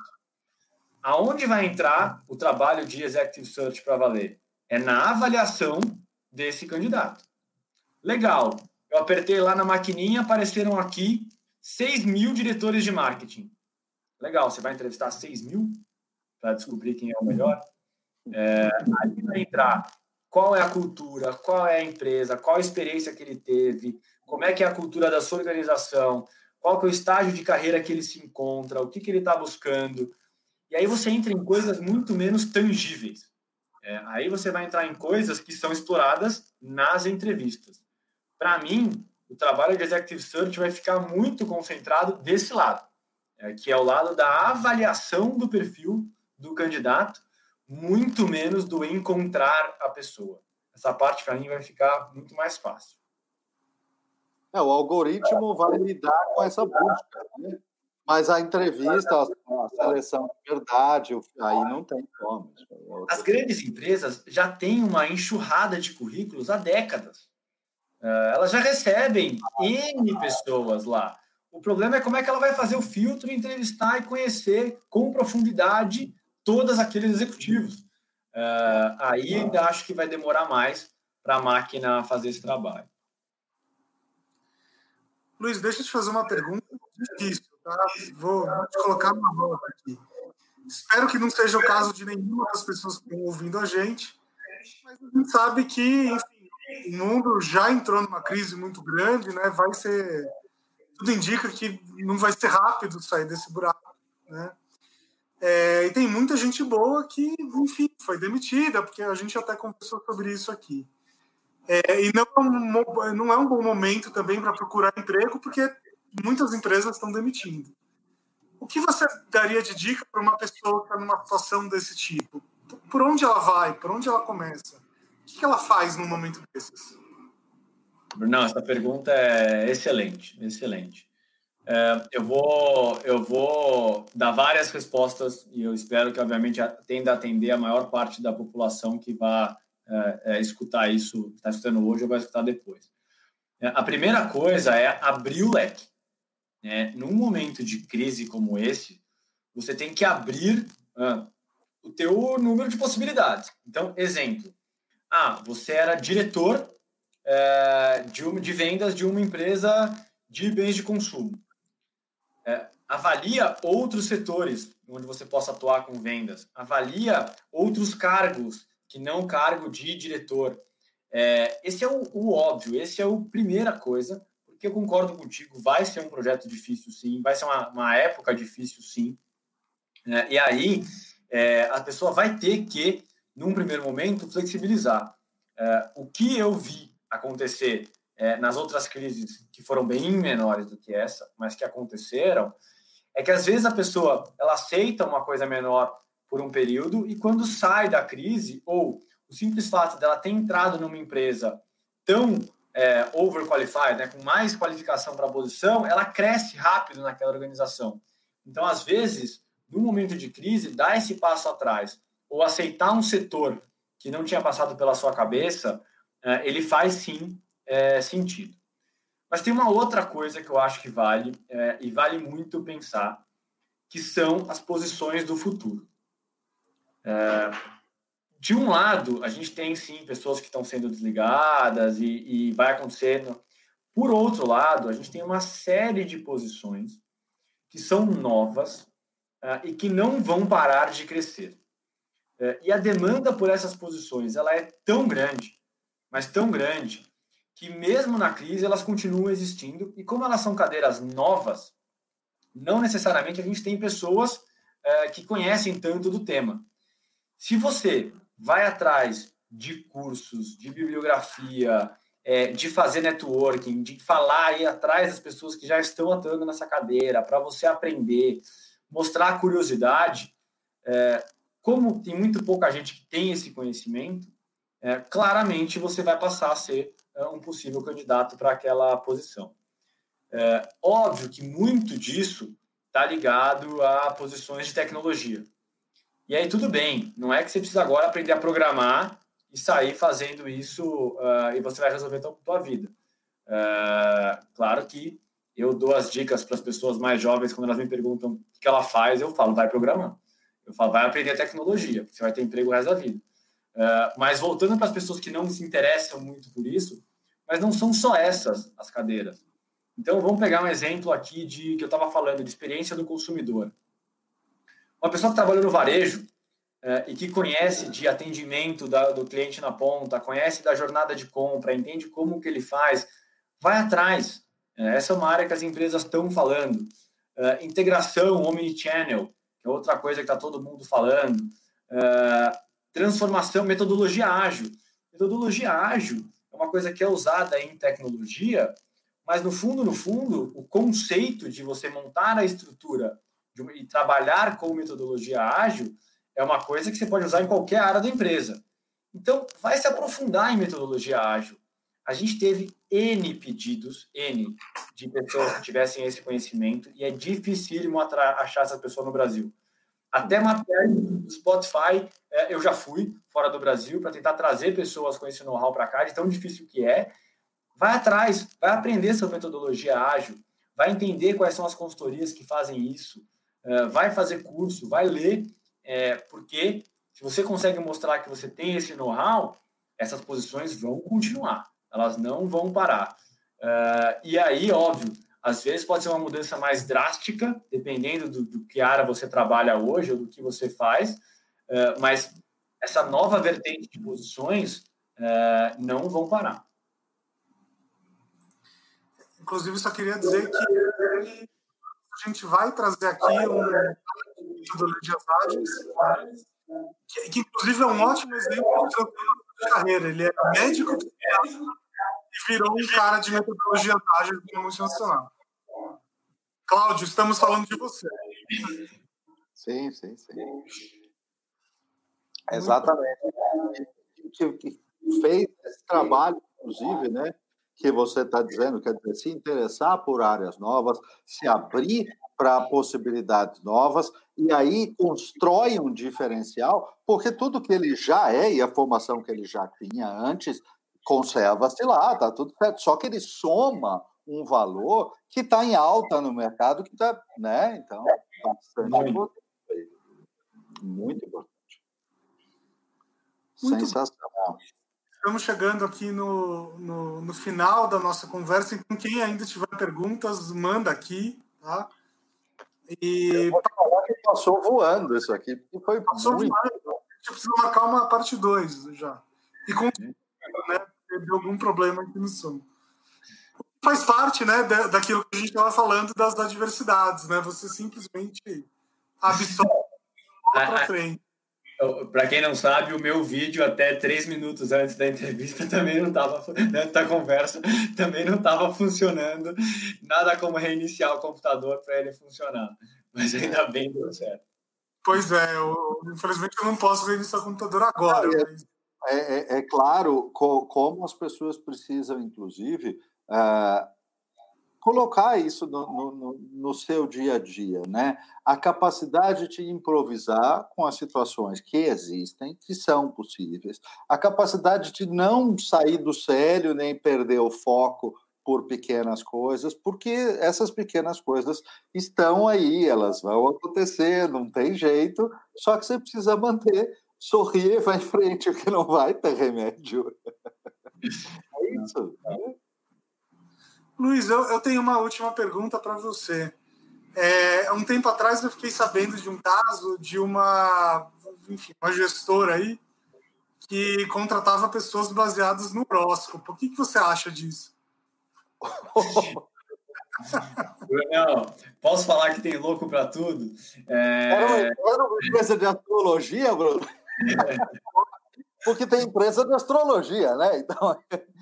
Não, não, não, era de comunicação mesmo.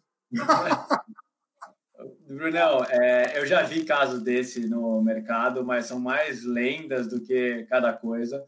Tem algumas empresas que é, usavam grafologia, é, que é a análise da sua caligrafia, para falar sobre o seu perfil. É, existem uma série de, de instrumentos, né? As pessoas falam teste, mas teste é uma palavra errada uh, instrumentos que vão falar um pouco sobre o teu perfil, sobre, um pouco sobre a sua personalidade. Uh, a, minha, a minha opinião é que nenhuma dessas ferramentas, nenhum desses instrumentos pode ser levado como decisor. Uh, você pode sim usar aí sobre astrologia, eu não sei falar, mas algumas dessas outras ferramentas e instrumentos como parte do processo seletivo. E aí, como que ele é feito de uma maneira inteligente? Você pede para a pessoa responder o instrumento antes. Uh, o instrumento vai trazer alguns insights. Uh, depois, você, na hora da entrevista e depois nas referências, uh, você vai explorar esses insights ali que, que o instrumento trouxe. Então, pode trazer lá que você é uma pessoa muito individualista. e você que respondeu aquele instrumento. Então, o que, que eu faço na hora da entrevista? Eu vou lá com o meu relatório, falo, bom, deixa eu explorar. E aí eu começo a falar, você prefere trabalhar em grupo ou sozinho? Me conta uma situação onde você trabalhou sozinho. Me conta uma situação em que você liderou um grupo. E eu vou tentar descobrir é, por que, que ele colocou aquilo, por que, que saiu aquilo no instrumento. É, e aí você tem, sim, ferramentas de mercado muito boas que ajudam a entrevista a ser muito rica. É, mas aí eu estou falando de empresas com metodologias comprovadas e muito, e muito é, estudo por trás que podem auxiliar, sim, no processo seletivo. Bacana, bacana. Um instrumento para enriquecer a análise, mas não para tomar decisão aí. É complicado. De jeito nenhum. E olha só, a gente recebeu uma mensagem do João Carvalho, que é português, mora lá em Portugal, isso me lembrou de uma outra questão, né? Agora, com, enfim, com tudo que está acontecendo no Brasil e tal, cada vez mais gente falar que está louco para sair daqui, para tentar uma carreira fora e tal, em Portugal, nos Estados Unidos, seja lá onde for. É, que dica que você daria para essas pessoas? Eu sei que não é sua área exatamente de, de atuação, mas né, você trabalha numa empresa também multinacional eu entendo que de vez em quando você leve candidatos para cá, é, traga de volta e tal. Como, como é que é isso? Bruno, eu vou, eu vou responder, mas antes eu vou falar uma coisa que está acontecendo agora na, na quarentena. É, muita gente está é, tá repensando a carreira. É, é, e a, eu tenho um exemplo de um candidato, obviamente que eu não posso falar quem é nem a empresa, porque ele está no processo comigo, Uh, mas ele nunca tinha pensado em sair de São Paulo. E aí ele me ligou para falar, Luiz, ele me chama de arrobas, né? Arrobas, cara, nunca passei tanto tempo com o meu filho. É, não sabia o que eu estava perdendo. Estou é, pensando em mudar. Estou pensando em ir para o interior. Estou pensando em ir para outra cidade. Quero um outro estilo de vida. Estou repensando a, a, forma. Então, a quarentena está fazendo algumas pessoas refletirem. É, e vai e vão ter muita, vai ter muita gente que vai olhar e falar: "Uau, para onde? Será que eu estou indo no caminho certo?" Porque as pessoas estão tendo tempo para refletir, né? É, e aí, respondendo a tua pergunta sobre mudar de país, é realmente difícil, né? Você fazer a migração para uma outra cultura, para um outro país, é, muitas vezes para um idioma no qual você não é nativo, tal, é mais complicado. É, mais uma vez, se você tem a oportunidade de trabalhar numa multinacional é, e você levar isso para ela como um desejo, é, pode ser que elas te auxiliem, tenham programas e tudo mais. Mas fazer a migração é, não é algo simples. É, falar com as empresas de executive search pode ser um caminho. Ir atrás das, das empresas no LinkedIn é, para é, tentar contato diretamente também é um caminho. Então, você é um executivo de uma empresa de tecnologia aqui no Brasil. Tecnologia é uma das áreas que mais é possível você trabalhar remotamente e tal. Tem muita linguagem de programação em comum, né? Muito, muito. Tem empresas de tecnologia que têm polos de desenvolvimento no mundo inteiro. Umas até aqui no Brasil, outras na África. É, uhum. Então, vai atrás dessas empresas é, porque pode ser que você consiga. É, e aí eu acho que vale uma lição aqui. Eu estava falando de Portugal, né? É, eu tive a oportunidade de fazer é, muitos projetos. Olha lá, ó, o João já ajuda os candidatos em Portugal. É, eu tive a oportunidade, dois clientes meus já, já me pediram para ver se tinham candidatos portugueses interessados em vir para o Brasil. É, mas aqui eu acho que vale também o, o, o, inverso. O Brasil é muito grande, gente. A gente às vezes esquece isso. Então, a gente tem, sei lá, no varejo, varejistas com mil lojas, duas mil lojas, quatro mil lojas. É, isso às vezes é o que uma rede tem é, em três, quatro países da Europa. É, às vezes no mundo inteiro outras redes têm isso, né? Quando você vai para os Estados Unidos, aí fica até pequeno o Brasil. Claro. É, mas para ir para Portugal, às vezes o know-how que a pessoa tem aqui é um know-how riquíssimo para uma empresa de lá. E aí você tem N facilidades para conseguir isso, porque eles às vezes estão restritos a uma mão de obra que está ali nas três, quatro empresas locais é, e você vem é, de fora agregando. Então, muito, muito, muito legal. Fantástico, fantástico. Muito bom. Pessoal, estamos no, no, final do nosso programa. Paulo, você gostaria de falar mais alguma coisa? É, eu gostaria só de, de é, mencionar que a gente tinha, nós conhecemos o Luiz, já, ele já fez o nosso curso, ele é amigo do Bruno há muito tempo, a gente não tinha nenhuma dúvida da altíssima qualidade que esse programa ia ter. Mas eu estou olha, de queixo caído. Foi maravilhoso. Muito obrigado, Luiz, porque, olha, sensacional. Cara. Já, já quero deixar, inclusive, marcado aqui uma sessão 2, um pouquinho mais para frente. Não, eu que é. agradeço. É, eu, fiz o curso de vocês e eu uso ele todos os dias para contar as minhas histórias. Cada vez que eu vejo um candidato contando uma história com um personagem, com eu lembro do curso, eu falo, caraca, é, inclusive já indiquei, acho que dois ou três é, colegas meus participaram e todos elogiam, então, acho que vocês estão de parabéns. E para mim foi um prazer estar aqui, é muito gostoso dividir. Espero, claro, que as pessoas tenham gostado e estou totalmente disponível para uma próxima, com certeza absoluta. Sensacional, muito obrigado. Muito bom. Luiz, espero que a gente possa se ver, sei lá, num restaurante, tomando cerveja, alguma coisa assim. Em breve. Com certeza, com certeza. e o Guima tá, tá convidado aqui também. muito bom, muito bom. Maravilha. É, para quem estiver assistindo aí, queria pedir para vocês assinarem o nosso canal, clicar aí no sininho para receber é, todas as atualizações, seguirem a gente nas redes sociais. Se você estiver no podcast, assine o nosso podcast. A gente está disponível no Spotify, nas plataformas Apple, no Deezer e mais em vários outros lugares. Gente, muito obrigado. É, nosso próximo convidado é uma pessoa, é, como é que eu vou dizer, bastante bombástica. Paulo, você, a gente vai falar agora ou, ou não? Pode falar. Pode, pode, pode falar. falar. Pode falar. Nossa convidada é a Camila Coutinho, que deve ter 200 bilhões de seguidores, né? uma das principais blogueiras do Brasil, uma das principais influenciadoras do Brasil. É, eu não lembro agora a data. A data é, na, na, vai ser na semana que vem, o programa com a Camila ao vivo vai ao ar no dia 28 às 18 horas. Quinta-feira, dia 28 às 18 horas, e vai ficar gravado para todo sempre também. Mas quem puder acompanhar ao vivo também pode fazer perguntas. Nós vamos fazer um, um, um programa que, sem dúvida, vai ser genial com a Camila uh, que trabalha com a gente, com quem a gente já trabalha há algum tempo, e vai ser uma coisa sensacional. Estão todos convidados.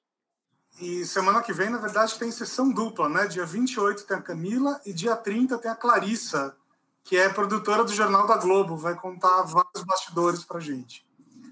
Então, semana que vem promete papos muito legais. Gente, obrigado. Luiz, palavras finais. Não, gente, eu queria só agradecer mais uma vez. Espero que eu tenha conseguido contribuir é, para, obviamente, a narrativa de vocês, para uh, é, o discurso aí ao longo da, das entrevistas. Uh, e a gente, obviamente, está aí disponível para falar e a gente se vê numa próxima oportunidade, num próximo café, num próximo Story Talks. Maravilha. Muito bom, muito bom. Bom. Até obrigado. mais, pessoal. Muito obrigado. Um abraço. Tchau, tchau. Gente, abraço. Tchau, tchau.